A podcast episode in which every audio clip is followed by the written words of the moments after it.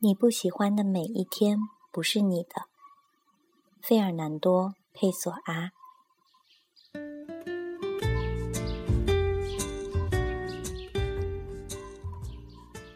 你不喜欢的每一天不是你的，你仅仅度过了它。无论你过着什么样的没有喜悦的生活，你都没有生活。你无需去爱，或者。去饮酒，或者微笑。阳光倒映在水坑里就足够了。把他们的欢乐放在微小的事物里，永远也不会剥夺属于每一天的天然的财富。Don't you know?